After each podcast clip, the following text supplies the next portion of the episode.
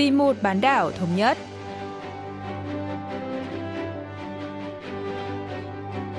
Mỹ Linh xin kính chào quý vị và các bạn.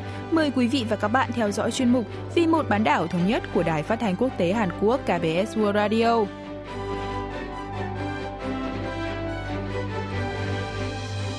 Trong phần 1, diễn biến quan hệ liên triều, chúng ta sẽ cùng nghe phân tích về động thái phóng thử tên lửa của Bắc Triều Tiên. Ở phần tiếp theo, cận cảnh Bắc Triều Tiên, mời quý vị thính giả tìm hiểu về văn hóa đồng phục của miền Bắc.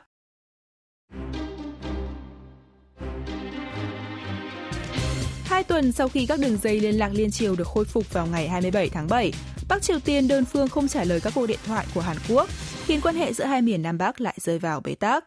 Tuy nhiên, Phó Chủ tịch Ủy ban tuyên truyền Đảng Lao động Bắc Triều Tiên Kim Yo Jong ngày 25 tháng 9 đã ra một tuyên bố tích cực trước lời kêu gọi của Tổng thống Hàn Quốc Moon Jae-in tại khóa họp lần thứ 76 của Đại hội đồng Liên Hợp Quốc về việc chính thức chấm dứt chiến tranh Triều Tiên từ năm 1950 đến năm 1953.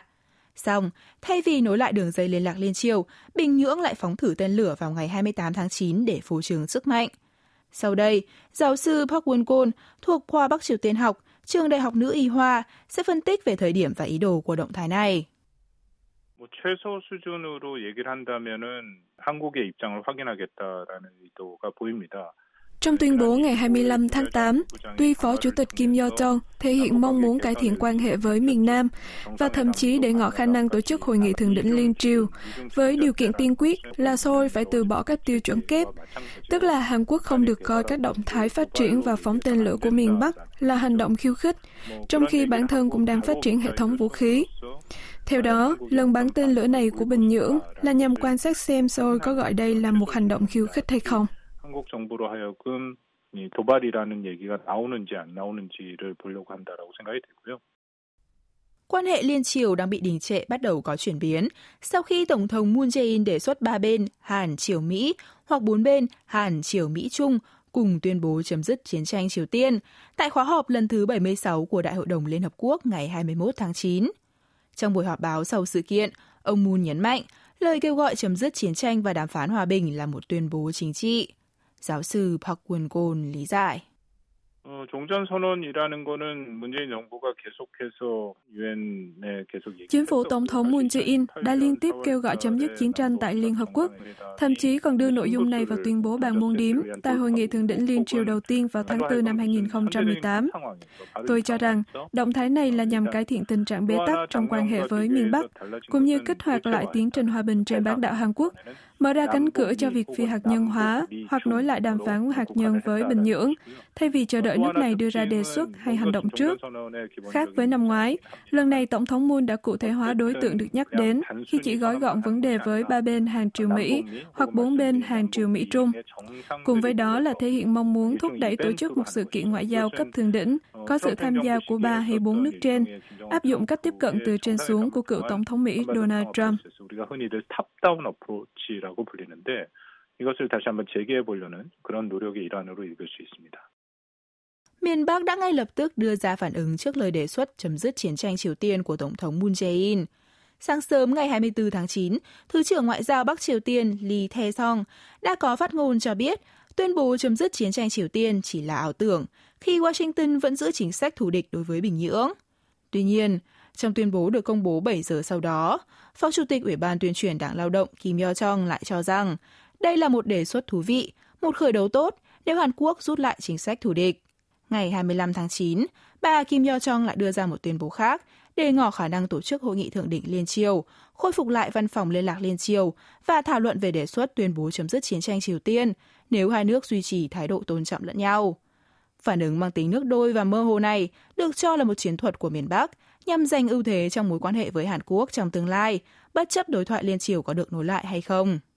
Nhưng chỉ 3 ngày sau khi Phó Chủ tịch Kim Yo Jong đưa ra tuyên bố tích cực trên, Bắc Triều Tiên đã có động thái phóng thử tên lửa. Khoảng 20 phút sau đó, tại phiên thảo luận chung của khóa họp lần thứ 76 Đại hội đồng Liên Hợp Quốc, Đại sứ Bắc Triều Tiên tại Liên Hợp Quốc Kim Song phát biểu, nếu Mỹ thực sự mong muốn hòa bình và hòa giải, thì phải từ bỏ chính sách thù địch với miền Bắc, bắt đầu bằng việc dừng vĩnh viễn tập trận chung, huy động vũ khí chiến lược tới bán đảo Hàn Quốc và khu vực lân cận. Phát biểu này phù hợp với yêu cầu rút lại chính sách thù địch và tiêu chuẩn kép mà bà Kim Yo Jong đã tuyên bố trước đó. Giáo sư Park Won-gon lý giải. 김성 유엔 주재 북한 대사가 얘기한 핵심은 뭐 새로운 것은 아니고 sau thất bại của Hội nghị Thượng đỉnh Mỹ-Triều tại Hà Nội vào tháng 2 năm 2019 và cuộc họp cấp chuyên viên Mỹ-Triều cuối cùng tại Thụy Điển vào tháng 10 năm 2019, Bắc Triều Tiên đã tuyên bố một lộ trình đột phá vào tháng 12 cùng năm, với trọng tâm là đối đầu với các lệnh trừng phạt của Mỹ. Lập trường này đã một lần nữa được khẳng định tại Đại hội đảng lao động Bắc Triều Tiên lần thứ 8 vào tháng 1 năm nay và được duy trì cho đến nay với chủ trương Mỹ và Hàn Quốc rút lại chính sách thù địch. Cụ thể, lần này đại sứ Kim Song đã nhấn mạnh đến việc dừng các cuộc tập trận quân sự chung hàng Mỹ và chính sách phát triển tài sản chiến lược vốn vẫn được Bình Nhưỡng đưa ra như một điều kiện tiên quyết để nối lại đối thoại Mỹ-Triều kể từ khi chính phủ Tổng thống Joe Biden ra mắt.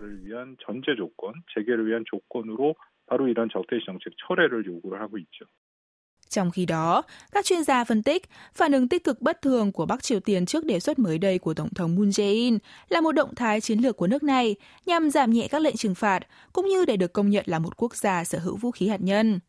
Cho dù có thành công hay không, đây vẫn được coi là một phương án có lợi cho miền Bắc. Ông Park Won-gon giải thích. 왜냐하면 종전선언이 이루어져서 말 그대로 종전이 선포되면 일단 Mỹ coi Bắc Triều Tiên là một quốc gia tài trợ khủng bố và đang áp đặt các lệnh trừng phạt lên nước này theo luật pháp trong nước.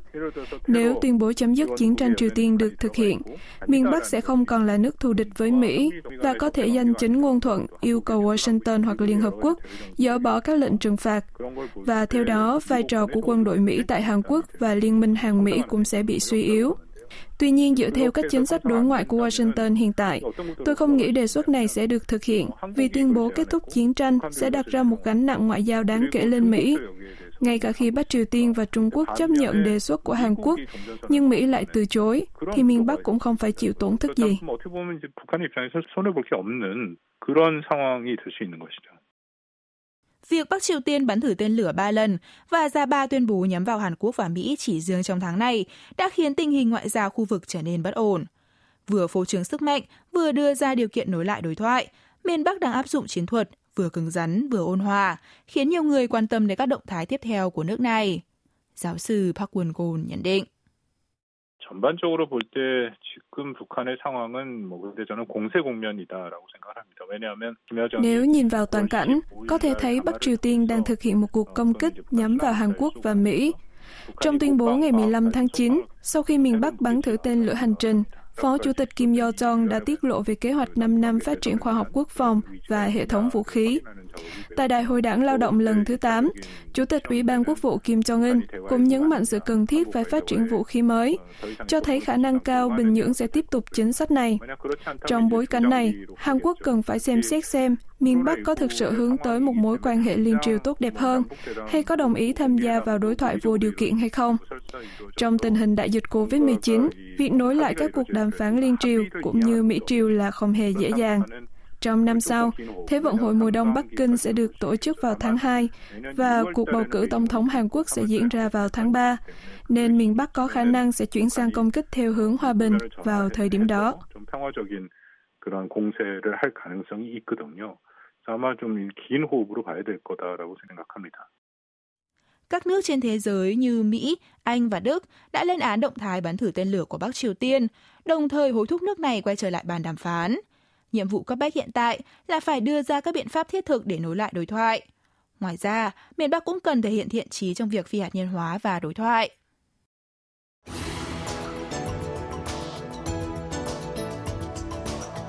Thiết kế thời trang tại Bắc Triều Tiên phản ánh rõ đặc trưng của một xã hội theo chủ nghĩa tập thể.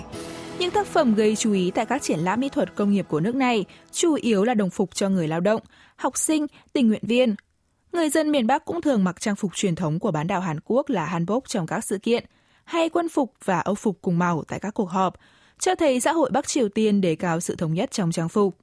Hôm nay, chúng ta sẽ tìm hiểu về đồng phục trong văn hóa thời trang của miền Bắc cùng giáo sư Choi Hee-son, đến từ Viện Nghệ thuật sau đại học thuộc Đại học Trung An.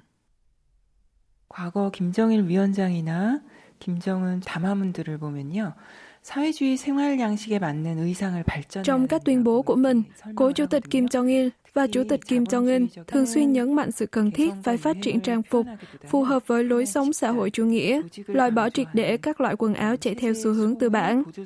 Thay vì thể hiện cá tính và xu hướng, chính quyền miền Bắc coi trang phục là một phương tiện hỗ trợ cho việc bảo vệ và đem lại cảm giác gắn bó với thể chế đề cao tổ chức tập thể, thể hiện tinh thần đấu tranh trong đời sống hàng ngày.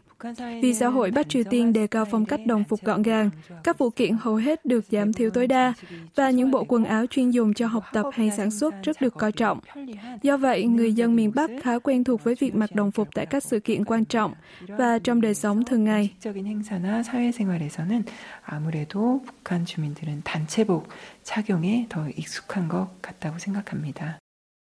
Ngành công nghiệp thời trang của Bắc Triều Tiên là một trong những ngành công nghiệp nhẹ chiếm tỷ trọng cao nhất, đồng thời được nghiên cứu và quy hoạch trong một hệ thống tập trung quyền lực vào chính quyền trung ương. Thông thường, cơ quan nghiên cứu phục trang thuộc Bộ Công nghiệp nhẹ miền Bắc sẽ nghiên cứu các phương pháp thiết kế và gia công quần áo theo tiêu chuẩn, sau đó đưa về sản xuất tại các đơn vị địa phương và cung cấp cho người dân thông qua các cửa hàng bách hóa và trung tâm thương mại. Tuy nhiên, cùng với sự thay đổi trong thiết kế thời trang của Bắc Triều Tiên dưới thời Chủ tịch Kim Jong-un, thiết kế đồng phục cũng đang phát triển theo hướng để cao tính thẩm mỹ hiện đại. Bà Choi Hee-son giải thích. 지난 8월에 막을 내린 평양미술대학 창립 74도를 보면 의상 도안이 많이 출품된 것을 볼 수 있습니다. Trong các mẫu thiết kế thời trang được giới thiệu, nhưng dịp kỷ niệm 74 năm thành lập Đại học Mỹ thuật Bình Nhưỡng vào tháng 8 vừa qua, ngoài các mẫu quần áo thường ngày mang đậm phong cách cá nhân, các mẫu đồng phục học sinh, đồng phục thể dục và đồng phục tình nguyện tại các cơ sở văn hóa cũng tăng lên đáng kể. Sau khi Chủ tịch Kim Jong-un lên nắm quyền, đồng phục của tiếp viên hãng hàng không quốc gia Air Korea cũng đã thay đổi với đường viền cổ áo thấp hơn, váy ngắn hơn và chuyển từ màu đỏ đặc trưng của xã hội chủ nghĩa sang màu xanh đen phù hợp với phong thái đô thị tinh tế. Kết hợp với chiếc mũ gọn gàng, bộ đồng phục này đã gây được sự chú ý khi trở thành phương tiện quảng bá quan trọng của miền Bắc. 유니폼이 홍보하는 아주 중요한 수단으로서 각광받고 있다고 보여집니다. Đồng phục học sinh là một loại đồng phục tiêu biểu của Bắc Triều Tiên và là loại trang phục bắt buộc cho học sinh và sinh viên từ cấp tiểu học đến đại học. Tuy nhiên, khác với Hàn Quốc, nơi các trường học có đồng phục khác nhau, miền Bắc quy định một mẫu thiết kế đồng phục thống nhất cho học sinh trên toàn quốc, không phân biệt chương trình học và không có bảng tên, vì nước này hướng đến chủ nghĩa tập thể hơn là cá nhân. Xong, thiết kế đồng phục học sinh của miền Bắc đã được thay đổi vào năm 2015, lần đầu tiên sau hơn 30 năm. giáo sư 최희선 lý giải. 그래서 2012년도에 9월에 최고인민회의 법령 제정을 통해서 12년 의무 교육제를 전면적으로 시행한다고 북한은 발표했는데요. Để phù hợp với hệ thống giáo dục bắt buộc 12 năm mà Hội đồng Nhân dân tối cao Bắc Triều Tiên thông qua vào tháng 9 năm 2012, Cục Chỉ đạo Mỹ thuật Công nghiệp Trung ương đã thực hiện một dự án tuyển chọn thiết kế đồng phục quy mô lớn bằng cách chọn ra tác phẩm cuối cùng từ các thiết kế của Đại học Mỹ thuật Bình Nhưỡng và các cơ sở sáng tác nghệ thuật công nghiệp, thay vì chỉ giao cho một đơn vị như trước đây. Như vậy, đồng phục học sinh mới đã ra đời, cùng với các thiết kế cặp và đồ dùng học tập mới. Đồng phục mùa hè gồm áo sơ mi trắng và quần cộc cho nam, áo sơ mi và váy cho nữ. Đồng phục mùa đông thì có thêm áo khoác. Màu sắc đồng phục cũng được chuyển sang các màu sáng như màu xanh sáng cho nam, tím và xám cho nữ. Tuy nhiên, kiểu dáng lại không có nhiều thay đổi khi nữ vẫn mặc váy và nam vẫn mặc quần suông. 그런 스타일 형태적인 변화는 크게 눈에 띄게 달라지지 않았다고 볼 수 있습니다. Sau những năm tháng mặc đồng phục học sinh từ bậc tiểu học, người dân Bắc Triều Tiên lại chuyển sang mặc đồng phục công sở khi tốt nghiệp và đi làm. Đây là lý do người dân nước này trở nên quen với việc mặc đồng phục. Quân phục là loại đồng phục phổ biến nhất miền Bắc, với quân số hơn một triệu binh sĩ. Có thể nói, người dân nước này ai ai cũng có ít nhất một bộ quân phục, vì nam giới trước 60 tuổi và nữ giới trước khi kết hôn đều phải tham gia huấn luyện trong lực lượng công nông. Một thông tin thú vị là phu nhân đầu tiên của cố chủ tịch Kim Nhật Thành, bà Kim Jong-suk, cũng là bà nội của chủ tịch Kim Jong-un, đã tham gia vào việc thiết kế và quảng bá quân phục của Bắc Triều Tiên trong quá khứ. Bà Choi Hee-son cho biết. 군복은 국가의 안위와 굉장히 직접적으로 연관된 문제라서요. 디자인이 누구의 Từ những ngày đầu của chế độ miền Bắc, bà Kim Jong Suk đã được biết đến là người thiết kế và làm bản mẫu cho quân phục và huy hiệu cấp bậc của quân đội nhân dân Bắc Triều Tiên, đặt nền móng cho ngành mỹ thuật công nghiệp nước này. Là người thiết kế quân phục cho lực lượng du kích chống phát xít Nhật, có tài liệu cho biết, bà Kim chủ yếu tham gia vào việc thiết kế quân phục cho quân đội và các cơ sở giáo dục và đã trực tiếp tham gia thiết kế quân phục khi Học viện Bình Nhưỡng được thành lập, khoảng 2 năm trước khi quân đội nhân dân miền Bắc ra đời. Bình Nhưỡng cũng quảng bá bà Kim Jong Suk là người thiết kế và may đồng phục của Học viện Cách mạng Man Kyong-tae vào năm 1947, nên thiết kế của trang phục này vẫn giữ được nguyên cho tới ngày nay, với đường sọc đỏ trên tay áo và đường kẻ đỏ ở bên hông quần. 붉은색 스트라이프와 그다음에 바지 옆선에 있는 붉은색 선은 아직도 그대로 유지되고 있습니다. Mặt khác, mặc dù không phải là đồng phục, bộ đồ kaki lại là loại quần áo được người dân Bắc Triều Tiên ưa thích. Loại trang phục này được các nhà lãnh đạo tối cao Kim Nhật Thành, Kim Jong-il và Kim Jong-un mặc tại các sự kiện chính thức, đồng thời cũng là vật không thể thiếu trong tủ đồ của người dân miền Bắc. Giáo sư Choi Hee-son nhận định. 예, 인민복도 얼핏 보긴 비슷비슷해 보이지만 색상도 다르고요. 작은 디테일, 뭐 주머니의 모양이라든지. Tuy thoạt nhìn có vẻ giống nhau, tùy vào màu sắc, hình dáng túi, hình dạng cúc và chất liệu. Song bộ đồ kaki được chia làm ba loại, là loại thường, trung cấp và cao cấp. Bộ đồ kaki màu lục quân hoặc màu vàng nâu là loại trang phục thường thấy của nam giới Bắc Triều Tiên. Được mệnh danh là đồng phục quốc dân, loại quần áo này được người dân miền Bắc mặc như trang phục hàng ngày. Cùng yêu thích bộ đồ kaki nhưng các nhà lãnh đạo tối cao của Bắc Triều Tiên lại có phong cách khác với người dân. Cố Chủ tịch Kim Nhật Thành thường mặc đồ kaki đã đóng hết cúc, còn người coi trọng tính thực tiễn như cố chủ tịch Kim Jong-un lại hay mặc các bộ kaki có khóa kéo.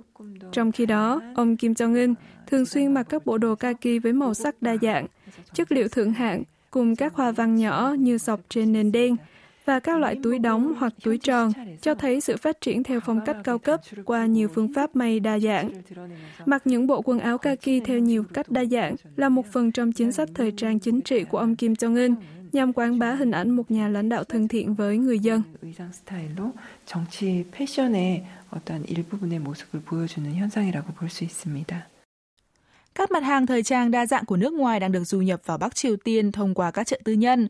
Tuy vậy, với mặc định, quần áo phản ánh tư tưởng thông qua mong muốn và sở thích cá nhân, Bình Nhưỡng gần đây đã tăng cường kiểm soát tư tưởng đối với người dân và thậm chí còn kiểm soát trang phục của thế hệ thanh thiếu niên. Trong bối cảnh này, có thể thấy văn hóa đồng phục của miền Bắc sẽ tiếp tục thịnh hành trong tương lai gần.